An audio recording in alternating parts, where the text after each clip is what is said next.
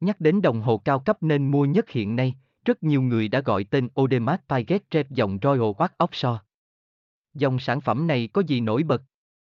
Mẫu nào được yêu thích nhất hiện nay?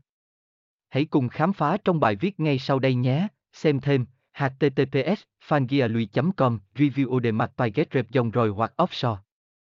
Nhắc đến đồng hồ cao cấp nên mua nhất hiện nay, rất nhiều người đã gọi tên Audemars Piguet Rep dòng Royal Oak Offshore.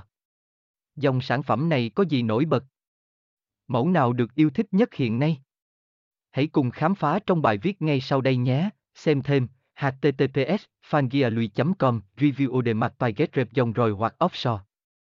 Nhắc đến đồng hồ cao cấp nên mua nhất hiện nay, rất nhiều người đã gọi tên Audemars Piguet Rep dòng Royal watch Offshore. Dòng sản phẩm này có gì nổi bật? Mẫu nào được yêu thích nhất hiện nay?